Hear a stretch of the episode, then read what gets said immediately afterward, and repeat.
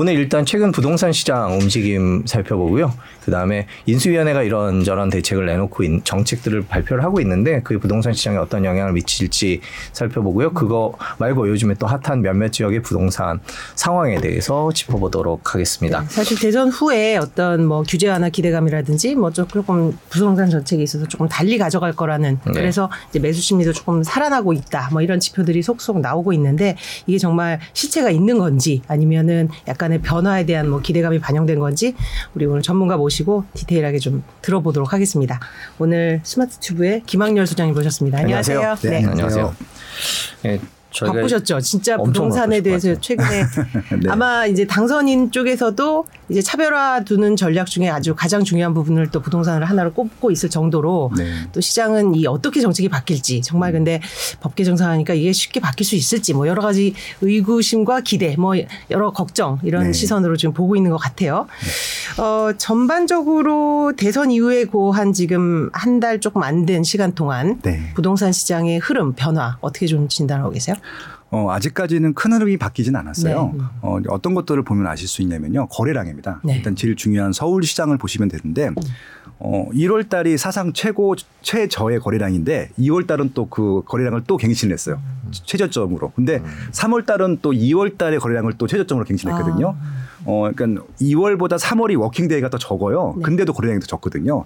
어, 그렇기 때문에 아, 지금 꼭 말씀을 잘못 드렸네요. working day가 더 많은데도, 많은데도 거래량이 더 적은 것들을 보면은 아직까지는 관망층이 많다라고 보시면 좋을 것 같고 이 관망층이라는 것들에 좀 의미가 있을 텐데요. 아직까지는 팔지 살지에 대한 의사결정을 하지 않은 분들이 대부분이다. 네. 그러니까 이제 말씀하신 대로 어, 인수위에서 어떤 정책이 나오느냐에 따라서 조금 어, 방향성이 바뀔 것으로 준비하시는 분들이 많다라고 보시면 좋을 것 같고요. 근데 지금 이게 좀 애매한 게 네. 대선만 끝났으면은 저희가 충분히 예상이 가능하고 시장도 반응 반응을 할 텐데 중요한 건 6월 1일 지방선거가 있어요. 네. 그러다 보니까 인수위에서도 적극적으로 공약이 내세웠던 공약들을 추진하려는 것 같지는 않고요. 음. 아직까지는 조금 어떻게 보면 그, 그들 자체도 어느 정도까지 나아가야 되는지 강도 조절 혹은 또 할지 말지 이런 것들도 아직 좀 정확하게 어, 정리를 못한 것 같은 느낌이 듭니다. 그래도 어쨌든 기대감이 선반영 됐을 수는 있지만 그렇죠. 뭐 예. 지표상에서는 약간의 등장 저 어떤 기대감이 반영이 되는데 음. 예를 들면 서울 아파트 값이 이제 11주 만에 하락세를 멈췄다 이런 그 전주 대비인데요. 매매 가격 지수 변동률 자료도 나왔고 음. 방금 전에 여기 들어오기 전에 나온 거 보면 매매 수급 지수라고 있는데 네. 이거는 이제 어떤 집을 사려는 사람과 팔려는 사람의 어떤 수치에 따라서 100을 놓고 하는 건데 이것도 16주 만에 가장 높은 수준으로 조사가 됐다. 그래서 100에 이제 육박하는 수준으로 80대까지 떨어졌던 것이 이렇게 보면 약간 지금 수장님 말씀 하신 뭐 약간 그 망설이고 있는 게 아니라 진짜 집을 좀 팔려는 쪽, 음. 사겠다는 사람 쪽 이게 사겠다는 사람 쪽이 좀 더 우위가 되는 거 그렇죠. 아니냐 이런 생각도 드는데요. 음. 예. 지금 말씀하신 부분들이 조금 미묘한 움직임이 있다면 바로 그 부분일 것 같고요. 관망을 하시던 분들이 조금 적극적으로 물건을 검색하고 있다 단계까지만 간 것이고 아직 적극적인 매수로 넘어간 것 같지는 않아요. 어, 왜 그러냐면은 어, 지금 아직까지 대출이라든지 세금 부분이 완벽하게 해결이 되지는 않았거든요. 근데 지금 나오는 인수에서 공약이나 지금 인수위에서 TFT 구성에서 나오는 얘기들을 보게 되면은 어, 세금 부분이나 대출 부분은 분명히 완화를 해주겠다라고 얘기를 하고 있고 어, 특히 세금에 있어서도 뭐 보유세라든지 양도소득세 같은 경우도 어, 6월 1일 전에 6월 1일이 이제 재산세 부과 기준이기 때문에 어, 혜택을 받을 수 있다라는 얘기를 듣고 좀 먼저 움직이신 일부분들 같은 경우는 그분들이 매수로 바로 연- 연결이 되기 때문에 반응을 했다라고 볼 수 있는데 전반적인 대다수층은 아직도 관망층이 많다라고 좀 봐주시면 될 것 같아요. 우리 그럼 인수위 정책을 한번 부동산 정책을 한번 정리를 하고 넘어갈까요? 지금 뭐 대표적인 뭐 지금 세제 말씀, 또 네. 재건축에 대한 규제 완화, 뭐 이런 부분 대출 얘기도 하셨는데 조금 네. 정리를 해주실 수 있을까요? 예. 어, 그러니까 이전 정부에서 해놨던 것들을 이제 정상화, 네. 이전 정부 했던 것들을 비정상 시장이라고 봤을 때 음. 정상화하는 과정들이라고 봤을 텐데요. 그러니까 이전 정부는 계속 규제를 했습니다. 이제 규제 지역이라고 하는 것이 규제 지역을 지정하고 음. 그 규제 지역 내에서 대출 규제, 세금 규제를 했었고 어, 또 하나 이제 요 대출 세금 규제와 별도로 공급 규제도 했었거든요. 네. 근데 공급 규제란 말은 거의 안 들어보셨을 거예요. 근데 결과론적으로 보면은 공급 규제를 한 거예요. 어, 왜 그러냐면은 신도시 사업들도 적극적으로 안 했고 그리고 도심 내에 공급할 수 있는 방법들은 정비 사업밖에 없는데 재건축 재개발이 거의 진도를 안 나갔거든요. 그래서 지금 지금 말씀드린 이 부분들을 윤석열 정부에서는 하나씩 정상화하겠다라고 하는 것들이고요. 일단 공급 부분들은 어, 이번 문재인 정부에서도 2020년, 2021년도에 공급 대책들이 나온 것들이 있거든요. 그것들을 이어받아서 서울시 사업들을 좀 계속 꾸준히 또 가속화해서 추진하겠다라고 하는 것들이 일부 있고요. 가장 중요한 것은 지금 도심 내에 공급했던 정비 사업 규제들을 다 풀겠다고 하는 것들이거든요. 어, 가장 대표적인 규제가 재건축이었어요. 안전 진단 완화를 그러니까 안전진단 같은 것들을 기존 정부에서는 강화를 했었는데 그 부분을 완화하겠다라고 하는 것들 또 하나는 또 초과이익 환수금 자체를 좀 유예하겠다 혹은 없애겠다 뭐 그런 부분들도 있어서요. 뭐 이런 공약들이 바로 실행됐을 경우에는 아마 어 도심 쪽에서도 재건축을 사업성이라든지 이런 규제 때문에 진도 못 나갔던 단지들이 좀 먼저 추진된다고 하면은 이번 정부 내에서 입주를 할 수는 없겠지만 그래도 조금 공급되는 양상들이 좀 가속화되지 않겠느냐 그런 공급단의 측면들이 있고요. 그래서 신도시라든지 정비 사업 가지고 공급이 조금 빨라질 것 같긴 해요. 어, 두 번째 이제 세금하고 대출 부분인데 어, 이번 정부에서 어느 정도로 규제를 많이 했었냐면은 다 주택자들한테 대금 뭐 대출이나 세금을 규제한 것들은 이해를 하는데 실수요자들도 대출을 못 받았거든요.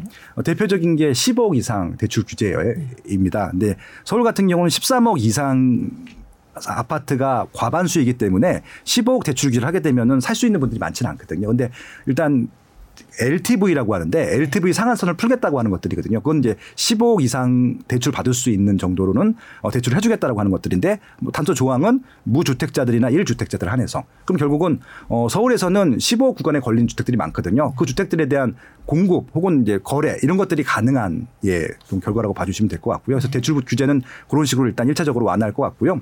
다음은 세금 규제일 텐데 어, 이제 세금 규제 같은 경우는 시장에 매물을 좀 끄집어내는 좀 안들이 있을 것 같고 또그 외에 어, 좀 부담 없이 살 수 있는 부분들이 있을 텐데 어, 지금 이제 이 1주택자들이 가장 부담스러워한 세금은 재산세거든요. 보유세. 어, 그러니까 서울 같은 경우는 종부세까지 포함한 금액으로 내는 주택들이 많아요. 그래서 이제 그 부분들에 대한 완화를 어, 실거주 위주로 좀 해주겠다라고 하는 부분들이 있고 어, 다주택자들한테는 양도세 중과를 좀 배제 혹은 한시적인 아니면 유예하든지 어, 배제를 하든지 해서 시장의 매물을 좀 끄집어낼 수 있는 전략들 이런 것들을 좀 윤석열 정부에서는 계속 어, 추진하겠다라고 하는데 아직 구체적으로 지금 언제부터 시행하겠다라는 것들이 발표되지는 않았습니다. 네. 일단 전반적으로 보면 공급이 나올 수 있게끔 하는 정책이고 음. 뭐 세제 같은 부분은 이제 이중과세 논란이 있었던 부분을 좀 해소하겠다. 네. 그리고 뭐 대출이라든지 이런 좀 돈줄을 열어주는 쪽으로 어, 실수요자의 경우에 살 수 있게끔 해주겠다 이런 쪽이어서 음, 그런 게 아마 이런 지수에 이제 반영이 되는 것 같은데요, 그죠?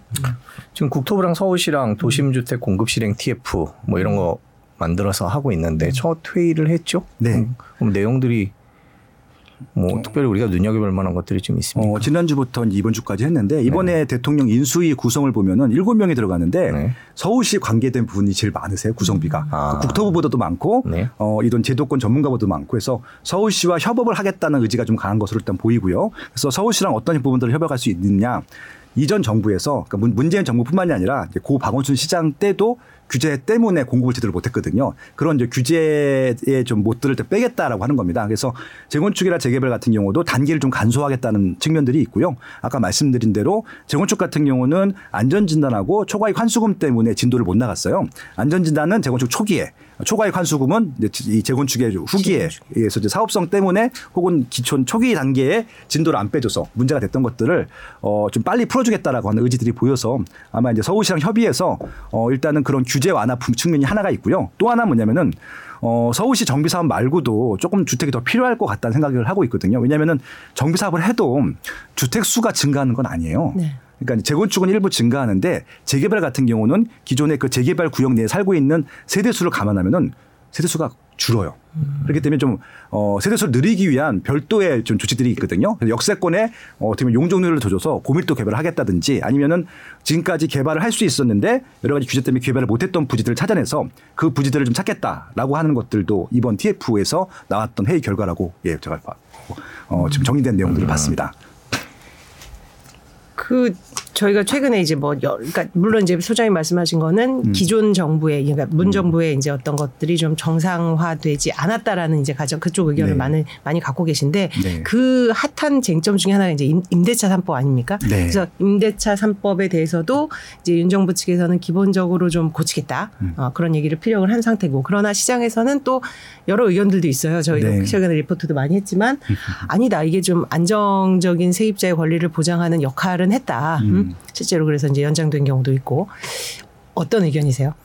어, 그러니까 저는 이제 이 문제를 20년 동안 네. 리서치를 해온 거고요. 제 네. 의견이 아니라 음. 저는 실제적으로 임차인들 의견과 음. 집주인들 의견들을 다 종합해서 말씀을 드리는 거라고 보시면 될 것 같아요. 네. 이렇게 말씀드리면은 그 한쪽에 치우쳐져서 들리시는 분들이 있을 텐데 어, 그게 잘못 보시고 계신 네. 겁니다. 그건 제가 단언컨대 말씀드릴 수가 있는데 저는 주거 실태 조사라고 하는 국토교통부 조사를 6년 동안 담당했던 팀장이었어서 거기 보면 그게 그대로 결과가 나와요. 어, 임차인들이 희망하는 것들은 이거부터 좀 알고 들어가시면 좋을 것 같습니다. 영구적으로 임차 주택에 살겠다고 하는 임차인은 없어요. 적당히 살다가 내 집 마련을 빨리 하고 싶은 것들이 대부분 임차인들의 소망이기 때문에 어, 일단 정책의 방향성은 그 방향으로 가야 된다는 것들을 말씀을 드립니다.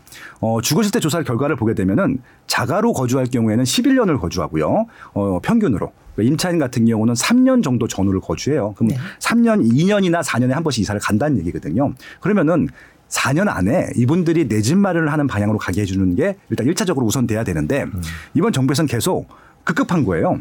임차인들의 불만이 나오게 되면은 어, 전세가가 올랐어? 그럼 전세가가 오른 것들에 대한 어, 규제 정책만 나오는 겁니다. 그 이유는 없는 거예요.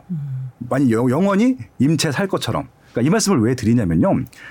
어, 지금 그 전세 시세가 한 뭐 3단계, 4단계로 막 나눠져 있어요. 그러니까 대표적인 한번 단지를 하나 예를 들어볼게요. 헬리오시티라고 하는 단지가 송파구 가락동에 있는데 2018년도 가을에, 겨울에 입주를 시작합니다.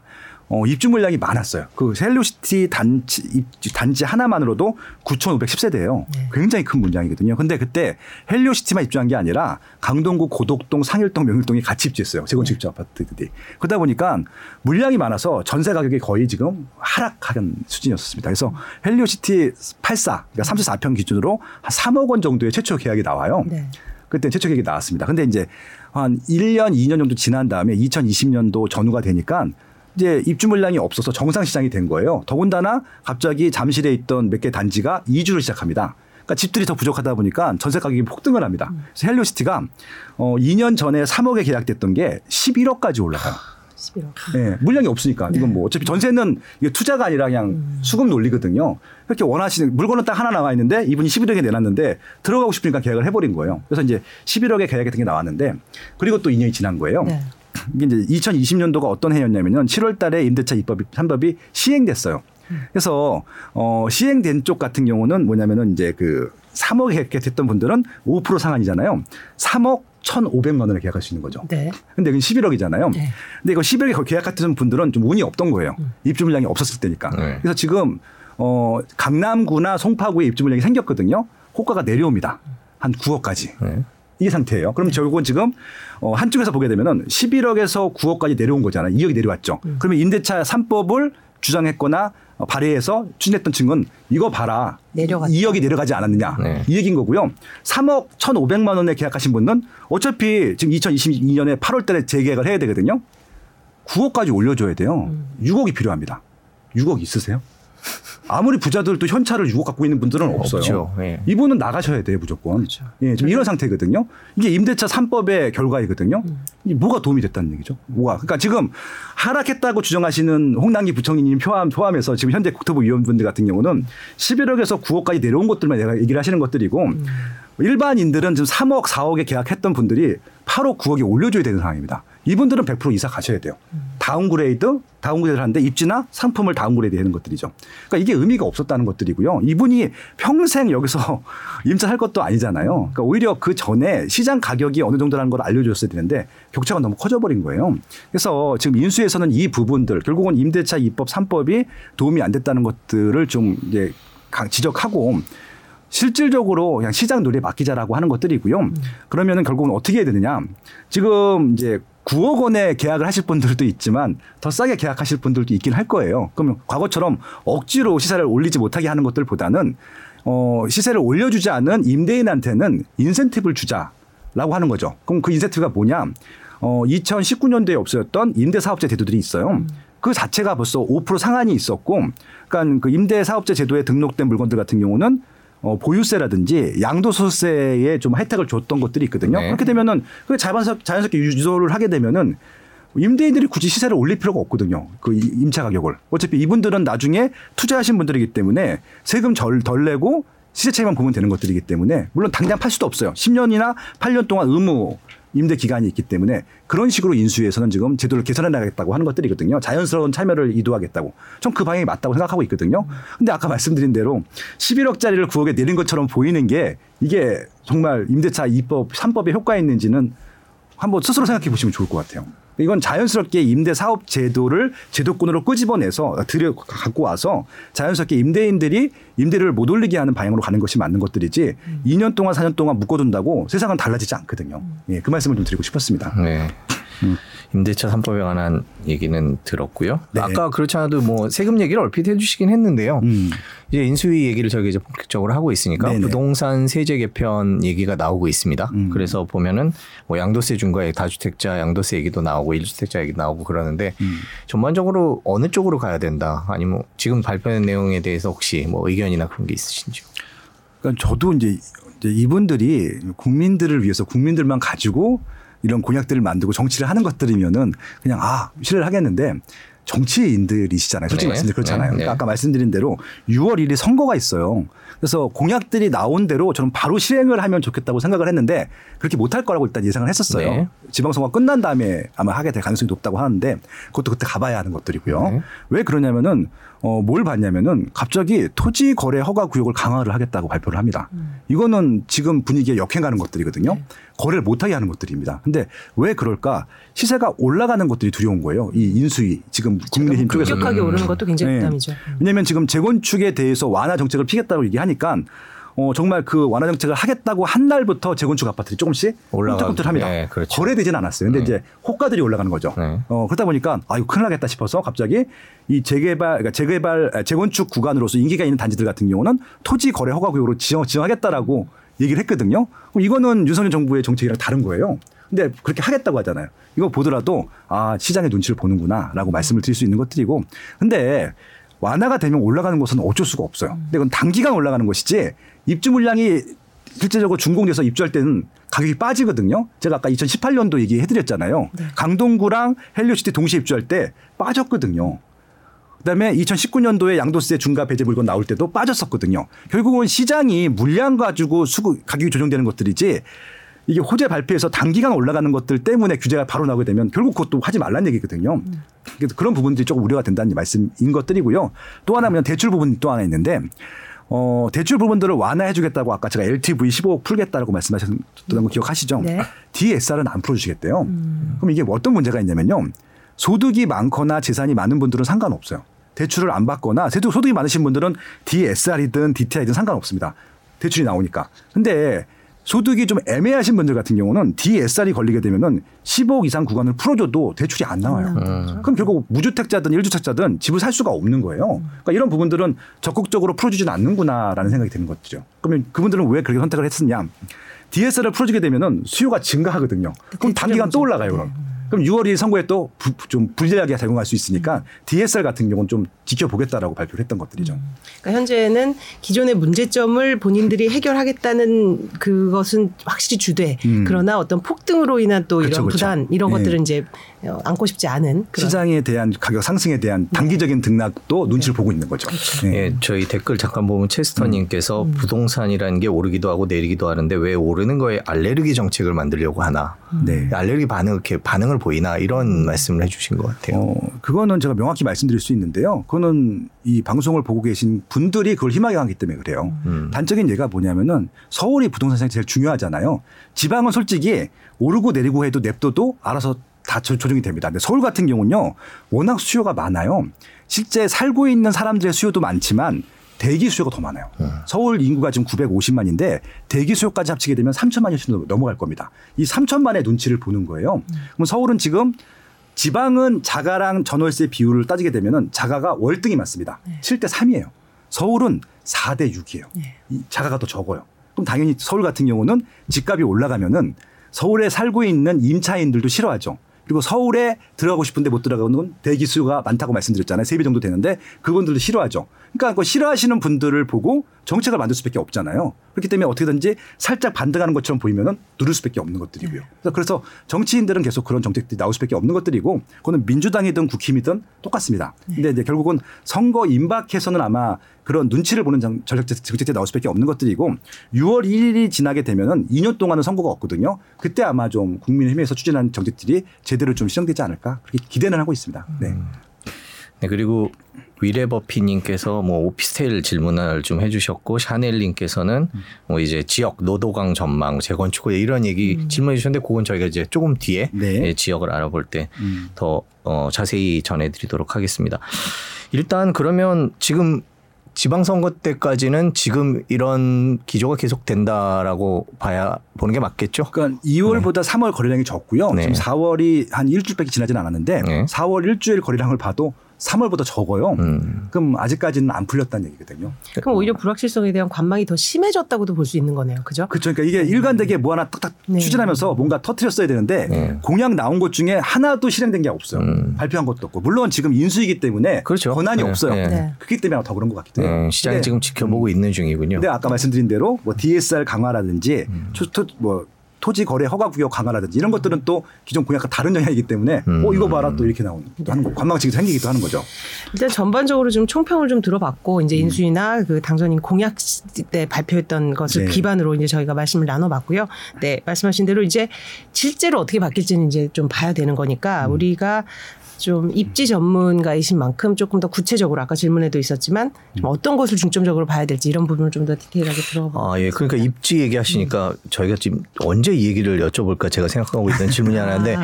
이제 한덕수 네, 예정자의 이 질문. 그 요- 어. 100억 자택이 예, 민감한 질문 아니신가요? 아, 민감하면 하시죠. 아, 근데 이게 네. 제가 궁금하고, 싶- 궁금한 거는 이 지역에 관해서 묻는 게 아니라 이제 음. 많은 분들이 궁금해 하세요. 뭐냐면 네. 이제 외국인에게 임, 그러니까 외국 회사죠. 뭐 엑슨모빌이나 AT&T 같은 큰 회사들인데 이런 회사에 이렇게 임대를 주는 거에 대해서 어, 아마 이렇게 낯설게 생각하시는 그렇죠. 분들도 되게 많은 것 같아요. 저희도. 쉽게 하는 게 예. 아니어서 그래서 이제 뉴스가 되고 화제가 되니까 네.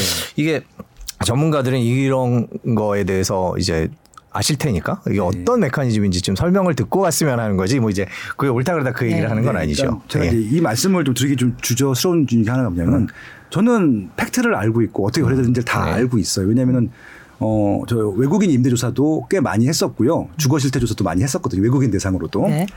어, 제가 한국갤럽에서 17년 그리고 스마트 TV에서 지금 5년째 리서치 활동을 하고 있는데 조사 결과를 말씀을 드리는데 자꾸 이상한 반응들이 보이는 거예요. 네. 그럼 말도 안 된다라고 말씀을 하세요. 일단 이제 그것부터 이제 좀 드리고 서- 설명을 드릴 텐데 네. 제가 한번 질문 드려볼게요. 네.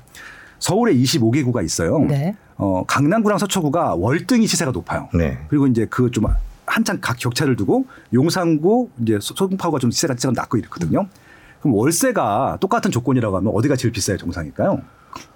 강남 서초가. 비싸야죠. 그렇죠. 네. 근데 월세는요 용산구가 압도적으로 비쌉니다. 거기가 외국인 관련한 뭐 많죠. 직장 예, 직장이 많아요. 주재원도 많고 예전에 미군 부대 또 간부들도 많이 그렇죠. 살았고 음. 대사관들도 많고 음. 그다음에 외국인 기업들도 많이 살아요. 네. 그러니까 이제 서울을 다섯 권역으로 나누게 되면은 이제 도심부라고 하는 게 있어요. 음. 종로구, 중구, 용산구가 있는데 여기에 보통 외국인들이 많이 일을 하거나 살거나 그러고 있습니다. 그렇죠. 근데 외국인 분들 아마 이해를 해보시면 될 텐데 여러분들도 그러니까 두 사회자님들도 외국 가시면 아는 지역만 아시잖아요. 네. 그러니까 외국인들도 한국에 왔을 때 다른 지역은 몰라요. 그러니까 우리한테나 강남이 좋고 서초구가 좋은 거지 몰라요 그분들. 그쪽 위주로 또 이제 예. 소개를 받고 이렇게 되는군요. 그러니까 그러면. 그분들은 직주 근접이니까 네, 네. 그냥 용산구에 살면 용산구의 근처에 혹은 아예 그 같은 공간이랑 주거랑 같이 있는 곳을 원하기도 하고요. 이런 건 되게 비쌉니다. 네. 그리고 이제 어떤 말씀을 드리고 싶은 것들이냐면요. 어, 종로구, 중구, 용산구의 업무 시설이고 여기는 주거 지역이 원래 아니에요. 주거 지역이 아니라고 하는 것은 업무 시설이 많고 그다음에 주거 시설은 적다는 얘기거든요. 이 적은 시설에 많은 외국인들이 살고 싶어요. 음. 그럼 여기서 수급놀이가 딱 되어, 되어 들은 거예요. 그래서 네. 이 지역밖에 모르고 여기 살고 싶고 집은 적고 그럼 당연히 여기는 집값이 비싸겠죠. 근데 이분들은 대부분 다 나라나 기업체에서 돈을 내주기 때문에 저 리밋에 월세로 살거든요. 대한 그 부담은 또 없는 예. 거죠, 그죠? 그리고 보통 깔세라 그래서 네. 보증금이 거의 없고 1년치 월세를 통으로 내거나 뭐 이렇게 합니다. 그러니까 음. 월세가 아마 여러분들이 생각하는 수준이 아니에요. 음. 한국 월세 받는 것보다 적게는 3배, 많게는 20배까지 많아요. 그게 지금까지 20년 동안 있었던 시장에 대한 얘기인데 이게 워낙 다르니까 여러분들 몰랐을 것 같아요. 그러니까 제가 20년 전부터 이 조사를 했다고 말씀드렸잖아요. 어, 강남권이나 서초구에 있는 아파트들 20년 전에는요. 100만 원 안 했어요, 월세가. 아무리 좋아도. 그냥 50만 원, 100만 원 사이였는데 그때도 용산구는요. 200, 300을 했었어요. 월세. 월세가. 그러니까 20년이 지난, 지난 지금은요. 몇 천씩 해요, 월세. 근데 지금도 강남구 같은 경우는 몇 천짜리 월세가 나오긴 했는데 용산구는 그게 흔해요. 흔합니다. 네, 그런 것들입니다. 그러니까 지금 용산구나 종로구의 그런 외국인을 대상으로 하는 월세 어, 이런 구조들을 이해하시고 아마 이 기사를 보시게 되면 좀 달리 보실 것 같다는 생각이 들어요. 음, 예, 네. 그렇군요. 그럼 한덕수 후보자는 이제 본인이 음. 직접적으로 이제 이쪽 기업과는 무관하게 이제 어떤 이, 이 이런 부분을 전문으로 하는 중개업체에 맡겼다 그랬는데 맞습니다. 그런 부분만 또 담당하는 또 전문화된 중개업체들이 그쪽 지역에 많겠네요, 그럼? 그렇죠. 그러니까 이제 용산구에 제일 많고요. 네. 용, 그 종로구는 좀 별로 없고 음. 용산구에 되게 많은데 어, 저는 그분들 대상으로 교육도 해본 적이 있기 때문에 아. 말씀을 드립니다. 일단 외국인들은 외국말을 해야 되잖아요. 네. 그렇죠. 아무 중개업소는 못해요. 음. 그래서 이제 외국인들을 대상으로 했을 때 외국, 여- 최소한 영어 이상을 굉장히 프리토킹 정도로 잘하시는 중개업소가 지정이 돼 있고요. 네. 이건 누가 지정을 하냐면요. 어, 미국 같, 미군 같은 경우는 미군이 지정을 해야 해. 음. 이 중개업소에서만 지정, 공, 그, 하라고. 그리고 이제 대기업들은 대기업들과 또 이렇게 업무적인 협약이 맺어, 있- 맺어 있는 중개업소가 있습니다. 제가 이제 전수조사를 다 했었거든요, 그때. 음. 몇십 개 안 돼요. 어. 이런 중개업소들이. 근데 그분들도 그게 좋은 게 일반 동네 중개업소 갔다가 사기당할 수 있다고 생각을 하시잖아요. 불안할 거 아니에요. 그러니까 불안감이 없고 완벽하게 이제 에스크로트 제도가 되어 있는 중개업소를 선택하다 보니까 조금 비싸더라도 이 중개업소한테만 합니다. 그리고 독이 독점이 돼 있다 보니까 비용이 조금 더 비싸죠. 음. 네, 그렇기 때문에 이거는 어 이거는 제가 이 내용은 잘 모르겠지만 지금 네. 질문 주신 것처럼 특정 중개업소한테 맡겼다. 그거는 다 그렇게 해요. 아. 100% 그렇게 하는 겁니다. 다른 데서는 못 합니다. 그러니까 저희가 여쭤본 건 이제 뭐 이해 충돌 이 부분은 이제 음. 적절성은 이제 따져봐야 될 음, 문제지만 지금 거래상에 이런 일들은 네. 있다 그런 예, 말씀 그렇게 할 수밖에 없는 음, 구조예요. 네, 네. 그렇군요. 이제 민감한 문제니까 이 정도로 요거는 하고. 여기까지 저희가 아, 이건 저희가. 좀 네. 궁금해서 오늘. 소장님 오신다 그래서 저도 그 그러니까 이건 일반 네. 전혀 상관이 없고 네. 관심들도 없고 모르세요. 네. 그러니까 외국인들과 거래해 보신 분들은 아실 네. 것 같고 외국 인들한테 아마 임차를 주셨던 분들 같은 경우는 음. 일반 중개업소에서 안 하고 이렇게 협약이 되어 있는 중개업소 음, 통해서 했을 것 같아요. 음, 네. 네. 요 한덕수 내전 다시 본- 여기까지. 돌아오겠습니다. 아, 제가 예. 급하게 할 얘기가 있어요. 아까 제가 그 닉네임을 소개하면서 음. 샤넬님이라고 소개시켜 드렸는데 네. 샤넬님께서 어, 네. 샤넬이 아니라 채널이다. 아, 네. 왜 제가 이게 샤넬로 보였을까요? 예. 너무 명품의 아, 아니, 그런 건 아닙니다. 어, 죄송합니다. 어, 채널님이셨습니다. 예. 네. 진짜 입지에 대한 관심들이 많습니다. 그래서 특히 아까 이제 제가 오늘 발표된 것 그 매수 심리 지표를 보니까 역시 말씀하신 그 재건축 호재가 있는 목동, 여의도동 이쪽이 포함된 서남권의 지수가 굉장히 급등했어요. 음. 그리고 이제 뭐 집무실 이전이라든지 뭐 이런 용산, 종로구 이런 개발 기대감이 커지면서 이쪽도 도심권도 이제 올라섰고요. 상대적으로 경기도는 또 양도세 중과 회피 매물이 늘면서 오히려 매매 급 수급 지수는 또 하락하는 네. 뭐 요런 이 그 지역별 이 동향을 보고 어떤 해석이 가능할까요? 어, 이건 뭐 누구나 알수 있었던 거고 제가 지난번 방송 와서 똑같은 아마 음. 네, 네. 쥐- 아마 이런 전망을 했던 것 같은데요. 네. 어, 그러니까 이걸 너무 큰 의미를 부여하시지는 않으셨으면 좋을 네. 음. 것 같고요. 그냥 지금 억눌렸던 것들이 풀려간다라고 봐주시면 될 것 같아요. 네. 예를 들어서 이제 이건 뭐 개별 단지로도 다 말씀드릴 수 있는데 음. 종로구는 아파트 평가할 수 있는 단지가 거의 없어요. 들어서 경희궁 자이라고 하는 어, 교남 뉴타운을 개발한 아파트가 제일 인기가 많은데 음.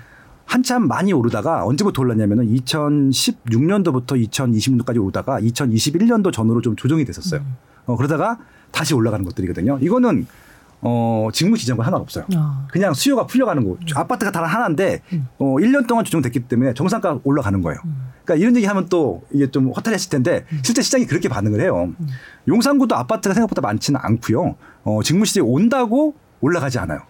기억하실지 모르겠지만 그때 부동 용산 부동산 망했다라고 다 발표했던 거 네, 기억하세요? 네, 네. 지금 다 올라간다고 또 발표를 해요. 일주일 만에. 그러니까 이분들이 전문가가 아니라서 이렇게 하는 것들이 아무 상관이 없어요. 그거하고는. 네. 왜냐하면 떨어져 있기 때문에. 그리고 중무시 주변에는 또 아파트가 많지도 않고. 그래서 이것은 이전에 거래 안 됐던 것들이 거래가 좀 늘면서 조금 호가가 올라갔다 정도로 좀 봐주시면 될 것 같고요. 근데 재건축 문제는 좀 다르죠. 왜냐하면은 지금까지 진도를 안 나갔던 재건축 같은 경우는 진도가 나갈 수 있기 때문에 수요가 더 붙을 수 있죠. 네. 그러니까 지금 용산이나 종로 같은 경우는 어, 아파트가 많지 않은 상황에서 거래가 안 되다가 거래가 좀 살아나기 시작했다라고 보시면 될 것 같고, 어, 서남권이라고 하셨던 목- 양천구 목동이라든지, 어, 영등포구 여의도 같은 경우는 이제 매도 호가도 조금 올라갑니다. 왜냐하면 실적으로 이분이 모든 조합원들이 다 그 재건축을 진행하는 게 아니라 적당히 팔고 나가실 분들도 있어요. 근데 그분들 보면은 시세가 빠진 상태에서 팔기보다는 올라갈 때 팔고 싶어 하거든요. 근데 지금 호가를 올리는 거 보니까 아무래도 오를 수 있다라고 판단하신 것 같아요, 이분들이. 그래서 이제 지금 어 재건축에 지금 가능성이 높은 목동하고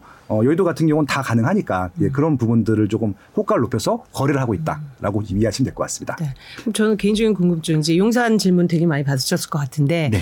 혹자들은 들어오면 더 이제 규제 저 어떤 통제가 많아져서 어렵다. 근데 그럼 소장님은 거의 그 집무실 이전 변수는 부동산하고는 뭐 결과를 놓고 꽤 맞춰 해석할지 모르지만 그게 네. 직접적으로 이 거래에 어떤 영향을 미칠 걸로 보지는 않으시는 건가요? 네, 용산구는 전혀 상관없어요. 상관없다. 지금 어. 아파트 입지는. 그러니까 이제 네. 우려하는 게 뭐냐면은 이제 용산구 그 국, 그 국방부 직무실 거기 네. 국방부 위치에다 대통령 직무실 들어갈 텐데 옆에 제 그 도시정비 사업 하나 진행, 진행되는 게 두 블럭이 있습니다. 네. 거기에 층고 제한이 문제가 되는 것 뿐이지 다른 문제는 없어요. 전혀. 예, 근데 그것도 층고 제한도 문제가 안 될 거라고 좀 예상을 했는데 어, 중요한 것은 오히려 이제 그 호재냐 악재냐를 뭐 이게 비율을 따졌을 때 한쪽이 90, 10 이 정도는 아니라 어, 호재가 50일이고 악재가 49다라고 하면은 어, 50일의 호재에 대해서는 말씀드릴 수 있는 게 아주 영향이 높지 않다는 말씀이에요. 주변이 정돈이 될 거잖아요. 아무래도 대통령이 들어오게 되면 청소라도 할- 깨끗이 할 거잖아요. 깨끗해져서 호재가 되는 그 정도 수준이지 이게 뭐 갑자기 뭐 수요가 폭등해서 이런 건 아닙니다. 예. 저희가 용산은 음. 특집을 마련해서 저희가 네. 이제 용산 집무실 이전이 조금 가시화되고 뭐 이렇게 되면 저희가 특집으로 한번 더 보내드리도록 하겠습니다. 네. 강남은 오르고 있어요. 강남 요새 분위기는. 더 분위기가 좀 어, 좋아졌죠. 그러니까 이게 이제 오해가 있는 게좀 네. 이것도 이제 제가 팩트를 자꾸 다 말씀드릴게요. 네. 네. 어, 주간 아파트 시향을 발표하는 기관이 두 개가 있습니다. 네. 하나는 한국부동산원이고 네. 하나는 KB국민은행이에요. 무슨 이유인지 잘 모르겠어요. 이게 거의 같이 가다가 네. 선거철만 되면은 이게 갭이 벌어져요. 음, 두. 기관의 통계가요. 3월 9일 대선이 있었잖아요. 네. 1월 때부터 3월 때까지 갭이 확 벌어졌어요. 음. 그럼 이제 KB국민은행은 계속 상승이었었거든요. 네. 상승률이 낮긴 하지만. 근데 한국 부동산원은 하락이 나온 거예요. 음. 이게 엇갈렸어요. 근데 갑자기 다시 또 정상화됐어요. 음. 여기까지만 하겠습니다. 아, 네. 조금 한 번도 하락한 적은 없었습니다. 네네. 그 말씀입니다. 아, 네. 그렇군요. 그러니까 그게 상승한 것처럼 보이는 네, 효과가 그러니까 이거는 제 얘기가 말씀. 아니라 네. 한국 부동산 주간 시황이랑 KB 주간 시황을 그냥 두 줄로 똑같은 시기에 놓고 보시면 아실 거예요. 네. 이렇게 되다가 이렇게 만났어요 지금. 네. 네. 그 그 정도입니다. 예. 예, 채널님께서 여쭤보신 노도강 전망 네. 어, 궁금하다고 하셨는데 어떻게 보세요? 어, 노도강은 굉장히 수요가 많이 증가할 것 같아요. 어. 노골적으로 뭐 지역을 찍어드리거나 이거 올라갈 거라고 지금 부추기는 건 아니고 네. 어, 자연스러운 전망이 이렇게 가능한데 서울이 지난 5년 동안에 너무 많이 올랐어요. 네. 제가 음. 보더라도 너무 진짜 그 이 소비자들의 소득 수준을 감안했을 때 감당하지 못할 정도로 많이 올랐는데 어, 노도강은 좀 덜 올랐어요. 음. 절대 금액이. 왜냐면 서울 25개구 중에서 하위 5개구 중에 다 포함이 돼 있었거든요. 그래서 노도강 같은 경우는 일단은 가격적인 측면으로 접근성이 좋은데 단순히 싸다는 이유만으로 접근하면 안 되거든요. 근데 노도강 같은 경우는 최근에 호재들이 많이 생겼어요. 그러니까 제일 중요한 호재들이 일자리, 교통망, 새 아파트 뭐 이런 것들이 가장 부동산 쪽에서 호재일 텐데 일자리가 엊그저께 뉴스 나왔던 것 같은데 창동 역세권 이제 서울 아레나 착공을 했어요. 네. 예, 이게 20년 동안 있었던 수건 사업이었었는데 음. 드디어 이제 착공을 합니다. 그럼 거기 일자리가 들어오거든요. 그러면 일단 창동역이나 노홍역 사이에 굉장히 벨트가 되는 거예요. 산업 벨트가. 그래서 이제 일단 일자리가 증가하고 있다는 부분들이고요. 그리고 지금 착공한 것 중에 하나가 동북선이라고 하고 경정철이 있습니다. 그것들 지금 한참 이제 착공을 해서 공사를 하고 있고요. 아마 4년 안에 개통을 할 예정이거든요. 그렇게 되면은 어 노원구나 도봉구 저 안쪽까지는 역세권이 아니었던 지역들이 많았었는데 대표적인 게 중계동 아시죠? 네. 중계동 학원가가 있습니다. 은행 사거리가 있는데 거기 전철역이 없었거든요. 거기 전철이 다녀요. 음. 그러면은 거기는 굉장히 큰 호재가 되는 것들이거든요. 음. 다른 입지 쪽은, 쪽은 다 좋았었는데 전철역만 없었었는데 전철이 지금 공사하고 있기 때문에 뭐 그런 부분들. 그래서 일단 앞 그 일자리 호재, 교통 호재가 또 있고요. 그리고 이제 거기 이제 그 노원구하고 도봉구 같은 경우는 특히 도봉구는 창동, 노원구 같은 경우는 상계동 주변으로 해서 재건축 연한이 넘은 아파트들이 많거든요. 그거 일단 재건축 안전 진단이라든지 여러 가지 재건축 완화 정책 나온다고 말씀드렸잖아요. 그될 호재가 수 호재가 되기 때문에 제가 말씀드린 3대 호재. 일자리, 교통, 그다음에 새 아파트 세개 호재가 다 몰린 지역이 노도광이에요. 음. 예. 내 집만 안 하신 분들은 지금 서울 사시고 싶으신 분들은 거기 가셔도 괜찮습니다. 왜냐하면 다른 지역보다는 저렴하거든요 아직. 네. 네, 위례버피님께서 수용성 전망 참 우리나라 이 약자가 지금 조금 여쭤보기 편해요. 노동강 전망해 주세요. 그리고 이번엔 수용성 전망해 주세요. 아, 제가 어저께 이제 회사 워크숍을 갔다 왔는데 네. 네. 어, 저희처럼 이제 아재 세대가 있고 이제 MZ 세대가 있어요. 20대 직원이 있는데 그 MZ 세대 20대 층 같은 경우는 20대 신조어를 얘기를 해요. 네. 못 알아듣겠어요. 네. 근데 우리는 또 이제 그 아파트 신조어를 하면. 아, 네. 20대 네. 친구들이 또못 알아듣고 되게 네. 재밌었습니다. 네, 아니 위례 버피님께서 제가 모를까 또 수원 용인 성남이라고 이렇게 친절하게 적어주셨습니다. 네네. 감사한데요. 어떻게 보세요? 수원, 용인, 성남도 제가 말씀드린 그 호재 세 가지만 체크해 보시면 좋을 것 같아요. 이게 전국에 있는 어떤 입도 좋습니다. 그렇게 세 가지 호재만 체크해 보시면은 어, 이게 수요가 증가할지 감소할지를 알고 있는데요. 일단 성남은 어, 판교 테크노밸리라고 하는 어마어마한 일자리가 있습니다. 이거는 판교 테크노밸리는요 강남권만큼 대단한 직업군인데 제1이 꽉 차가지고 제2랑 제3 테크노밸리를 지금 만들고 있거든요. 그럼 그 하나로 엄청난 일자리가 또 두 개가 더 생기는 겁니다. 네. 성남 자체에 엄청난 호재가 되죠. 그리고 이제 용인 같은 경우는 어, 분당과 같은 생활권이 한 반 정도 됩니다. 그러다 네. 보니까 용인의 일자리, 그러니까 성남의 일자리를 받을 수 있을 것 같고요. 또 하나 뭐냐면은 용인의 스마트밸리라고 하는 기흥역 주변에 엄청난 일자리가 들어올 계획이 발표가 됐습니다. 요거는 좀 시간이 걸리긴 하겠지만 어, 장기적으로 보게 되면은 지금 수원의 삼성전자, 그다음에 성남의 판교테크노빌 사이에 용인 같은 경우는 1월달 일자리가 없었는데 어, 용인에도 자기만의 고유한 일자리가 생기는 것들이죠. 그래서 용인은 분당 성남 호재 그대로 갖고 있고 자체 호재도 있기 때문에 또 가격도 많이 저렴하거든요. 예, 그런 부분들. 그래서 좀 수원 그러니까 제일 비싼 데가 성남이고 그리고 수원이고 용인일 텐데 용인은 가격적인 측면까지 보태져서 어, 장기적으로 보면 계속 가격이 올라갈 수 있는 분위기가 형성될 것 같고요. 어, 수원 같은 경우는 좀 부지가 커서 이것들을 좀뭐 평균적으로 뚱쳐갖고 오른다 내린다 말씀드릴 수는 없지만 어, 지금 영통구가 광교 신도시가 있는 영통구가 제일 살기 좋거든요. 거기는 지금 또 많이 올랐다가 너무 많이 올랐기 때문에 1년 정도 좀 쉬었었습니다. 근데 아마 여러 가지 호재들 때문에 교통 호재라든지 이런 것들 때문에 거래가 좀 활성화될 것 같은데 이미 많이 오른 상태이기 때문에 더 올라갈지는 좀 봐야 될 것 같아요. 네. 물론 미미한 상승세는 유지되겠지만 성남이나 용인에 비해서는 조금 그런 호재들은 좀 빠지는 편이고 어, 그 외에 뭐 권성구, 장안구, 팔달구라고 하는 데가 있습니다. 거기는 지금 어좀 구도심이라서 좀 지저분해요. 근데 지저분했던 지역들이 정비 사업이 되면서 정돈이 되고 있거든요. 그래서 재개발 아파트가 입주도 하고 있고 어 수원역 아파트 같은 경우는 막 사창가도 있을 정도로 굉장히 상권이 안 좋았었는데 사창가 없어지고 거기에 좀 통합 개발들을 합니다. 그런 호재들도 있기 때문에 구도심도 이전보다는 조금 더 수요가 증가하지 않겠느냐 그렇게 좀 보고 있습니다. 근데 수용성은 사실 일자리 측면에서는 그 전에도 굉장히 좋은 지역이었잖아요. 근데 그 수도권 중에 그런 측면에서 좀 소외됐던 뭐 일산이라든지 네. 이런 쪽은 지금 가격 동향은 좀 어때요? 아, 마침 김은호님께서 일산 분당 재건축에 관련하여 네. 집값 전망 부탁드립니다라고 네. 올려주셨는데. 분당은 이미 이제 시작을 했고요. 했고. 네. 어, 왜냐하면 일개 신도시 중에서 제일 먼저 입주한 입주했으니까요. 곳이고 30년 차가 넘었어요 이미. 네. 그렇기 때문에 거긴 바로 아마 진도를 나갈 것 같고 지금 이제 뭐 거기는 관건이 뭐냐면은 기존에 재건축을 하도 규제하다 보니까 이분들이 한 반 정도는 리모델링으로 이렇게 터닝을 한 적이 있었어요. 근데 지금 재건축 완화가 되면은 아무래도 리모델링보다는 재건축이 사업성이 좋거든요. 상품도 더 예쁘게 나오고 그래서 아마 리모델링을 할 것이냐, 어, 재건축을 할 것인가 행복한 고민을 하고 있는 것들이지 우상향하는 것들은 뭐 변함이 없을 것 같고요. 일산이 지금까지 조금 좀 개인적으로 안타까운 지역 중에 하나였어요. 저는 입지 일산 입지를 굉장히 좋아하는데 어, 일산은 가격이 올라갈 만 하면은 자꾸 주변에 대규모 신도시가 생겨요.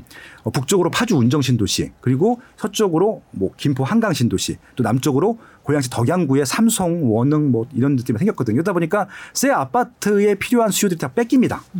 낡기만 했었죠. 맞아요. 어, 근데 이제 일산의 가능성을 보여준 게 바로 킨텍스 주변일 텐데 GTX A 킨텍스 역이 개통된다는 호재가 발표되고 킨텍스 주변에다가 8개 새 아파트가 입주를 했어요.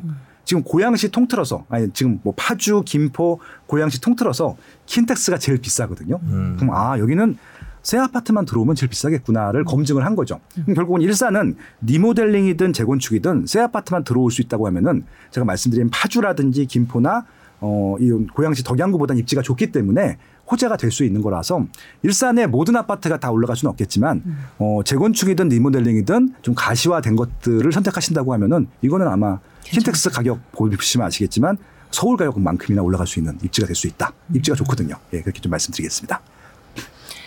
지금 또 질문들 중에 음. 자, 이 지금은 이제 집 어디로 할지에 대한 입지에 대한 얘기였다면 이제 무주택자들이 그러면은 뭐 당장 지금 들어갈 시장인지 뭐 네. 어, 굉장히 많이 올랐던 거에 비해서는 조금 안정이 됐기 때문에 지금이 타이밍이다라는 생각을 할 수도 있고 네. 아니다 이제 좀 더 좀 더 안정이 될 수도 있다. 아니다. 또 대출 풀어주면 다시 오를 수 있다. 여러 굉장히 고민스러우실 것 같아요. 어, 실제로 지금 음. 댓글 보면 이제 해피 모멘트님 같은 경우는 아파트 살 돈도 없다. 음. 그리고 차에 타바님은 월급도 안 오르는데 부동산은 언제 사나 이렇게 음. 이 부동산 가격 상승에 대해서 네, 예를 들면 뭐 저희가도 방송할 때 가- 조심스러울 음, 정도로 그렇죠. 무주택자분들은 조심스럽죠. 지금은 많이 이미 또 많이 오른 상태고요. 네. 그러니까 이제 이런 분들 어떻게 하냐라는 얘기를 지금부터 좀 해봤으면 좋겠는데 음. 일단 위레버피님께서 뭐 이제 오피스텔이나 이런 얘기를 좀 하셨어요. 그건 어떻게 보세요?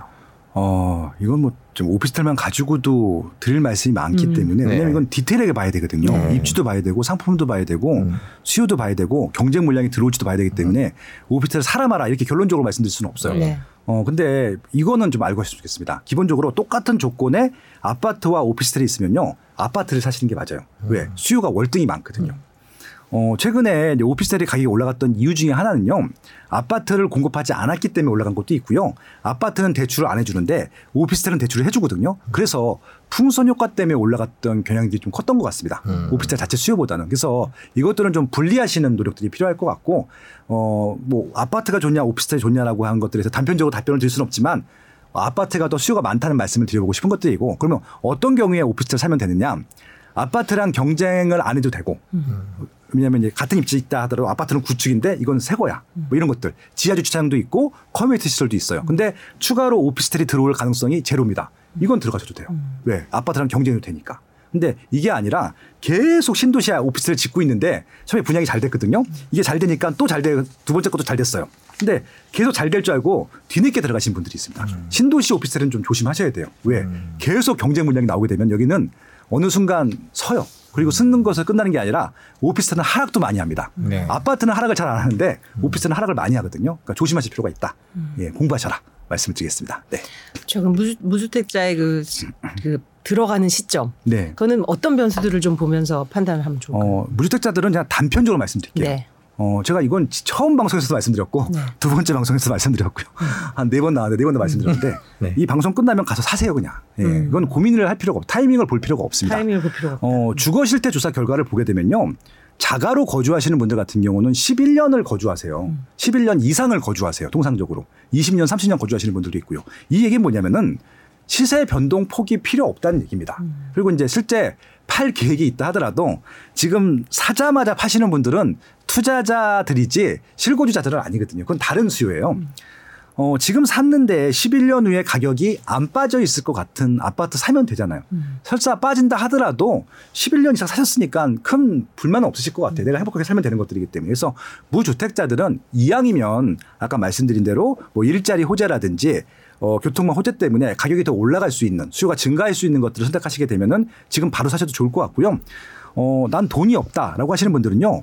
그러면 아까 제가 downgrade라고 말씀드렸잖아요. 이 downgrade가 기분이 나쁜 말일 수도 있을 텐데 그건 전략적으로 그렇게 선택하시는 것들도 저 선택을 드- 어, 바- 어, 저 제안을 드려요. 왜냐하면은 과거처럼 서울이 무조건 비싸고 그다음 경기도 인천 이런 수준 그러니까 이런 등급들이 고척화 되어 있을 때는 그렇게 하면 안 되는데 지금은 서울 경기 인천은 같은 생활권이거든요. 구분이 없어요. 그러니까 이제 어, 경기도나 인천이 서울보다 상대적으로 저렴합니다. 근데 새 아파트 같은 경우는 싼데 입주할 때쯤에 가격이 올라가거든요. 대표적인 게 최근 인천이었어요. 인천 서구 검단은 서울서 굉장히 가까운 입지인데 어, 분양을 평당 천만 원에 했어요. 지금 다 2억 3, 아니, 평당 2천이 넘어가거든요. 네. 근데 지금도 평당 천만 원에 분양을 해요. 그런 것들 사셔도 되잖아요. 그러면 이거는 어, 돈이 없는데요. 대출이 여긴 나와요. 50% 60% 70%까지 나옵니다. 그럼 내 돈 별로 안 들어가잖아요. 뭐 시작을 하시는 거예요. 그래서 올라가면 그거 팔고 조금 더 상급 입지의 구축 그런 식으로 옮겨 타시게 되면 지금 서울을 포기하게 되면 굉장히 할 거 많거든요. 교통방도 좋아지고 있고. 그래서 경기도 인천에서 출발하셔도 좀 된다고 생각하니까 돈이 없어서 못 한다는 건 저는 핑계라고 생각합니다. 찾아보시면 얼마든지 있고요. 제가 아까 말씀드린 대로 잘 모르시면 엉뚱한 상상들을 할 텐데 알면은 생각보다 선택할 수 있는 폭이 많아져요. 그래서 좀이 뭐 멀스테이트 같은 좋은 방송도 많이 보시고요. 그다음에 빠숑의 산 답사기라고 제 콘텐츠도 네. 있습니다. 네. 매일 아침 8시마다 라이브 하고 있으니까요. 네. 들어오셔 갖고 좀 보시면 좋겠습니다. 네. 그러네요. 공부가 제일 중요할 것 같은데. 아는 만큼 네. 세상이 넓다는 걸알수 있을 것 같아요. 네. 네. 아, 지금 질문 들어온 내용을 또 여쭤보려고 그러는데 이러다가 전국을 다 훑을 것 같아서 네. 약간 다 훑어도 됩니다. 예, 네. 그 걱정이 되는데 체스터님께서 광명 안양 쪽에 호재가 많던데 어, 이렇게 얘기. 광명 안양. 예, 인천이 옆이니까 네. 네. 한번 궁금해서 여쭤보고 싶었어요. 어, 경기도에 이제 네 개 지역이 있습니다. 제, 제 표현으로는 경기도 F4라고 하는데 네. 어, 그러니까 이제 제일 비싼 지역이 과천이고요. 네. 성남이고 하남, 광명입니다. 네. 요네 개 지역은요. 그냥 사시면 돼요. 그냥. 음. 네, 여기 고민할 필요 없습니다. 왜냐하면 서울의 웬만한 지역보다 좋아요. 여기는 수요가 있기 때문에 당연히 새 아파트가 더 비싸고 새 아파트가 될 것들이 어, 더 많이 시세가 올라갈 겁니다. 이런 거 살 수 있으면 사시면 좋고요. 그렇지 않다 하더라도 구축도 나쁘진 않습니다. 음. 그래서 어, 그 광명이 포함됐기 때문에 말씀을 드린 네. 거고요. 네. 이거는 분석할 필요도 없어요. 그냥 음. 능력 되시는 대로 제일 좋은 거 하시면 된다. 말씀을 드리는 것들이고요. 안양은 지난 1년 동안 좀 힘들었어요. 음. 물량이 좀 많았어요.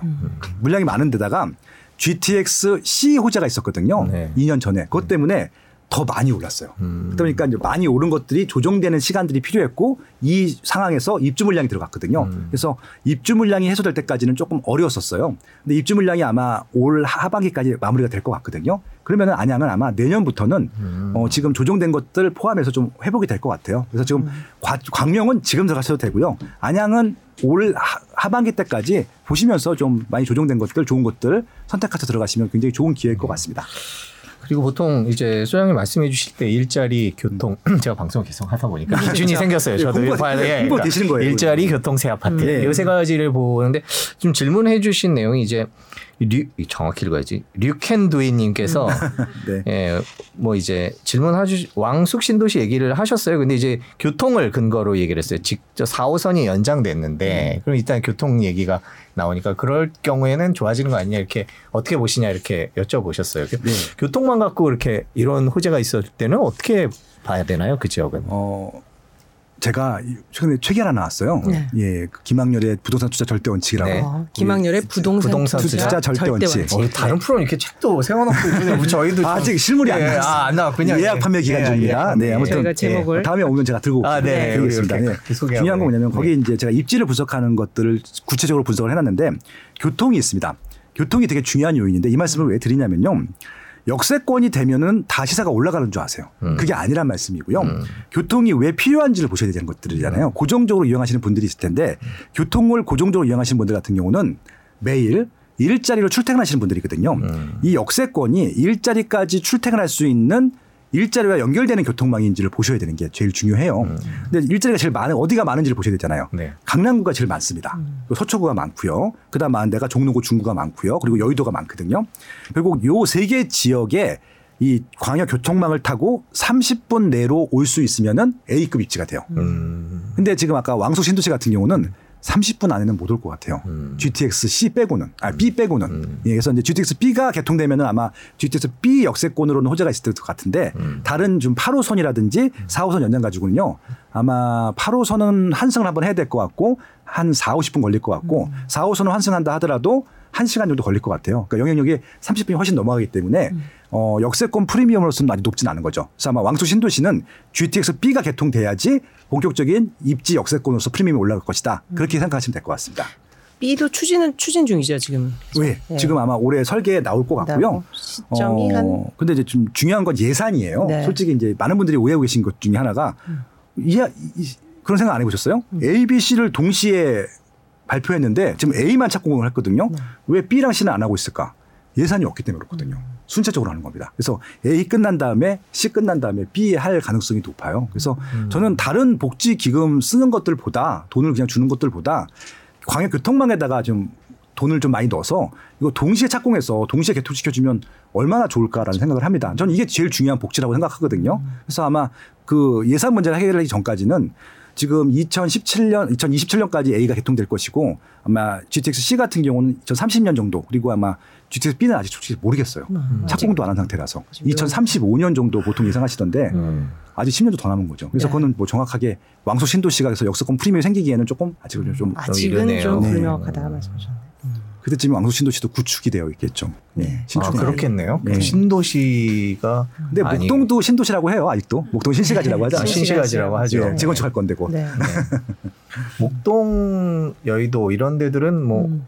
앞으로도 계속 그렇죠. 그렇게 갈까요? 예, 그러니까 지금 이미 비싸요. 그러니까 여의도 같은 경우는 아마 여- 많은 분들이 관심이 없었던 이유 중에 하나가 71년도에 시범 아파트 입주할 때부터 한 번도 싼 적이 없었어요 여기는. 네, 그렇죠. 50년 동안 내내 비쌌거든요. 그래서 일반인들은 뭐 못, 못 들어갔었고요. 네. 목동은 초반에 싸다가 아마 이제 2007년도 8년도에 첫 번째로 재건축 이슈가 나왔을 때가 있었거든요. 그때 많이 올랐어요. 그래서 2007년도 이후부터는 목동도 싼 적이 없었습니다. 그러니까 그렇게 가격이 싼 적이 없었던 지역들은요.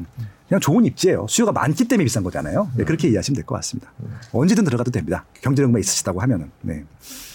그 아무리 이제 새 정부가 세제를 좀 저기 뭐 이중과세 이런 것들을 좀 없앤다고 해도 네. 결국은 똘똘한 한 채 쪽으로 이제 가는 그 부분은 변함은 없을 것 같아요, 그죠? 그렇죠. 예, 그렇게 음. 생각한다면 또 역시 이 뭐 강남 뭐 이런 서초 이런 그 동안에 강세 있던 지역은 뭐 더 오르는 거 아니냐. 네.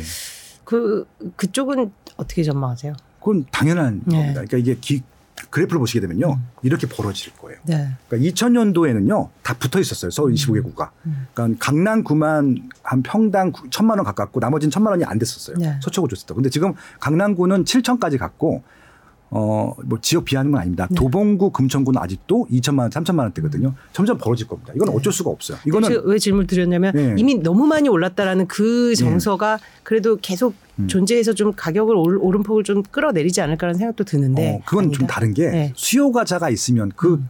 가격대로 지불할 수 있는 수요자가 있으면 되는 것들이거든요. 네. 그러니까 이게 집이 없는 분들 같은 경우는 이게 부담스러워요. 말씀드려요. 좀 내려왔으면 좋겠죠. 근데 이미 그 집을 갖고 있는 분들한테는 음. 옆집으로 가는 것들은 부담스럽지 않거든요. 그분들이 부자라서 그걸 사는 게 아니에요.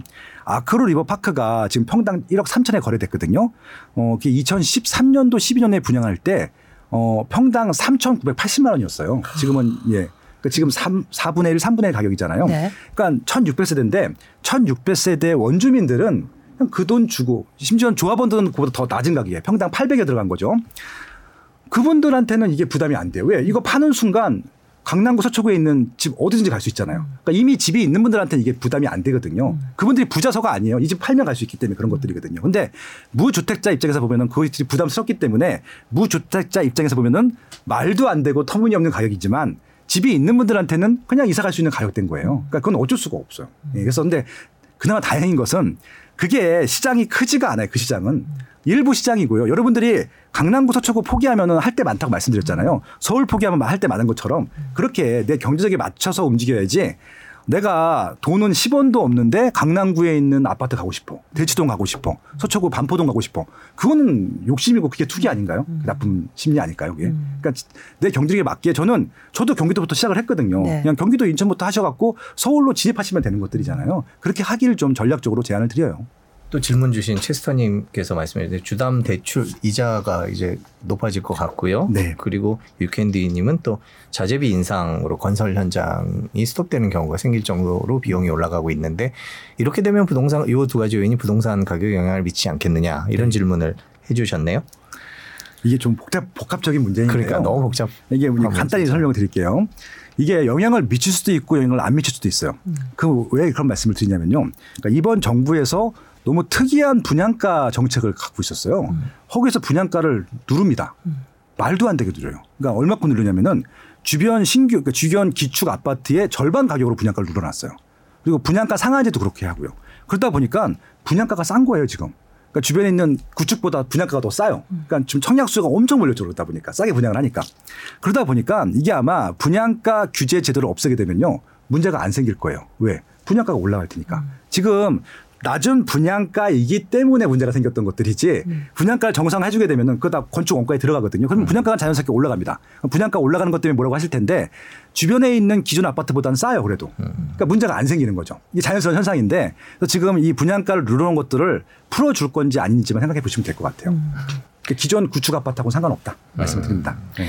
저는 또 그 아까 말씀하신 그 서울 뭐 강남 욕심 버리고 서울 욕심 버리고 그러면 진입 가능하다 하는데 네. 사실 지금 2030 세대가 느끼는 어떤 박탈감은 음. 실제로 좀 통계에서도 나오고 있거든요. 최근에 이제 서울시 서베이를 보면 네.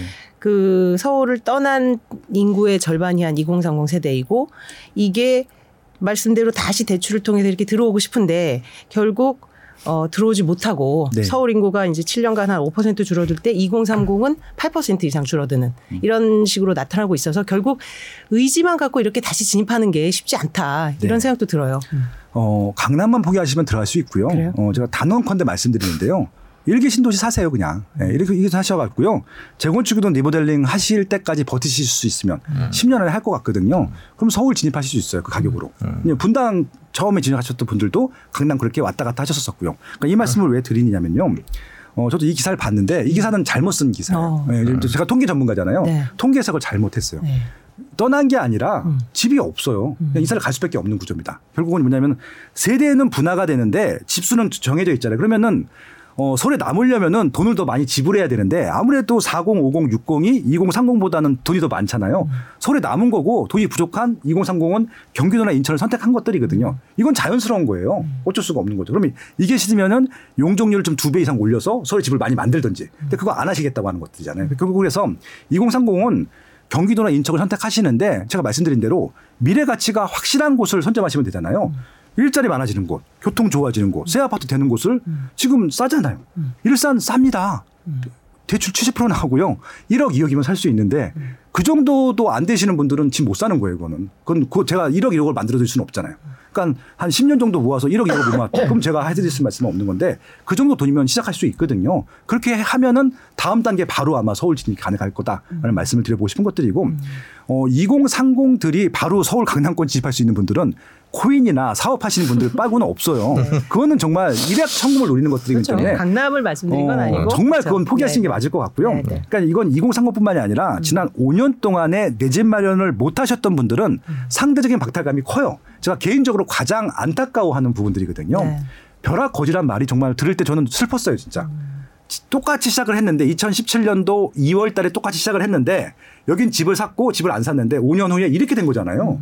그러니까 이게 굉장히 안타까운데 네. 이게 집을 샀다 안 샀다 문제로 이렇게 벌어지는 게 개인적으로 너무 안타까운데 그렇죠. 하나의 판단에 어, 의해서 근데 이거는 어떡하겠어요. 이제 이렇게 됐는데. 그럼 결국은 여러분한테 드릴 수 있는 말씀은 빨리 집을 사시라예요. 무주택자분들은. 이 게임에서 어, 이탈해서 나중에 정말 큰 격차가 벌어졌을 때 따라가지 못하게 될 위험들도 있기 때문에 좀 미리 선 진입하시라는 말씀을 좀 어, 제 후배면은 제 동생이면은 제 아들이면 드리고 싶네요. 네. 그럼 소장님 말씀을 역으로 해석하면 최근에 이제 영끌족에 대한 우려에 대한 걱정되는 기사들이 많았잖아요. 사실 실제로 이제 금리가 오르고 있어서 네. 그렇게 보면 그쪽은 그렇게 걱정하지 않아도 되겠네요. 어, 이 아파트 쪽은 연끌을 네. 할 수가 일단 없고요. 네. 제가 연끌했다고 하는 것 중에 우려가 되는 것은 아까 네. 말씀드린 대로 아파트를 못 사서 오피스텔을 사고 음. 다세대 빌라를 사고 이런 것들이 있어요. 그런 연끌을 하지 마세요. 음. 그건 투자예요, 투자. 음. 투자로 연끌하지 마시고요. 어, 내 집 마련으로 연끌하셔도 됩니다. 음. 어차피 11년 살 건데 뭘 걱정을 하세요. 내가 감당할 수 없는 이자를 받, 대출을 받으면서 집을 사는 사람은 없어요. 다 투자용으로 단타를 치는 것들이지. 예, 그러니까 실수요로는 가능하다. 그렇죠. 그러나 예. 투자 방법으로는 영끌은 옳지 않다. 네. 그런 말씀. 음. 자, 저희가 한 시간 동안 아, 살펴봤습니다. 지금 솔직히 말씀드리면 네. 해외 부동산 투자 질문도 있고요. 네. 전국 유람하시는 김에 제주 영어 교육 도시는 어떠냐 네. 물어보시는 분도 있고요. 그다음에 저희가 성동 광진 안 했잖아요. 그거 물어보시는 분도 있는데 저희가 지금 보내드려야 되기 네. 때문에 네. 조만간에 또 한번 다시 모셔서 좀 더 부동산은 계속 움직이고 있으니까 네. 예, 상황 봐서 그때 지선에 다시 임박해서 과연 네. 지금 인수위의 정책들이 어느 정도 구체화되는지를 좀 보면서 다시 네. 한번 또 도움 말씀을 들어보는 것도 좋을 것 같습니다. 네. 오늘 장시간 고맙습니다. 네, 감사합니다. 감사합니다.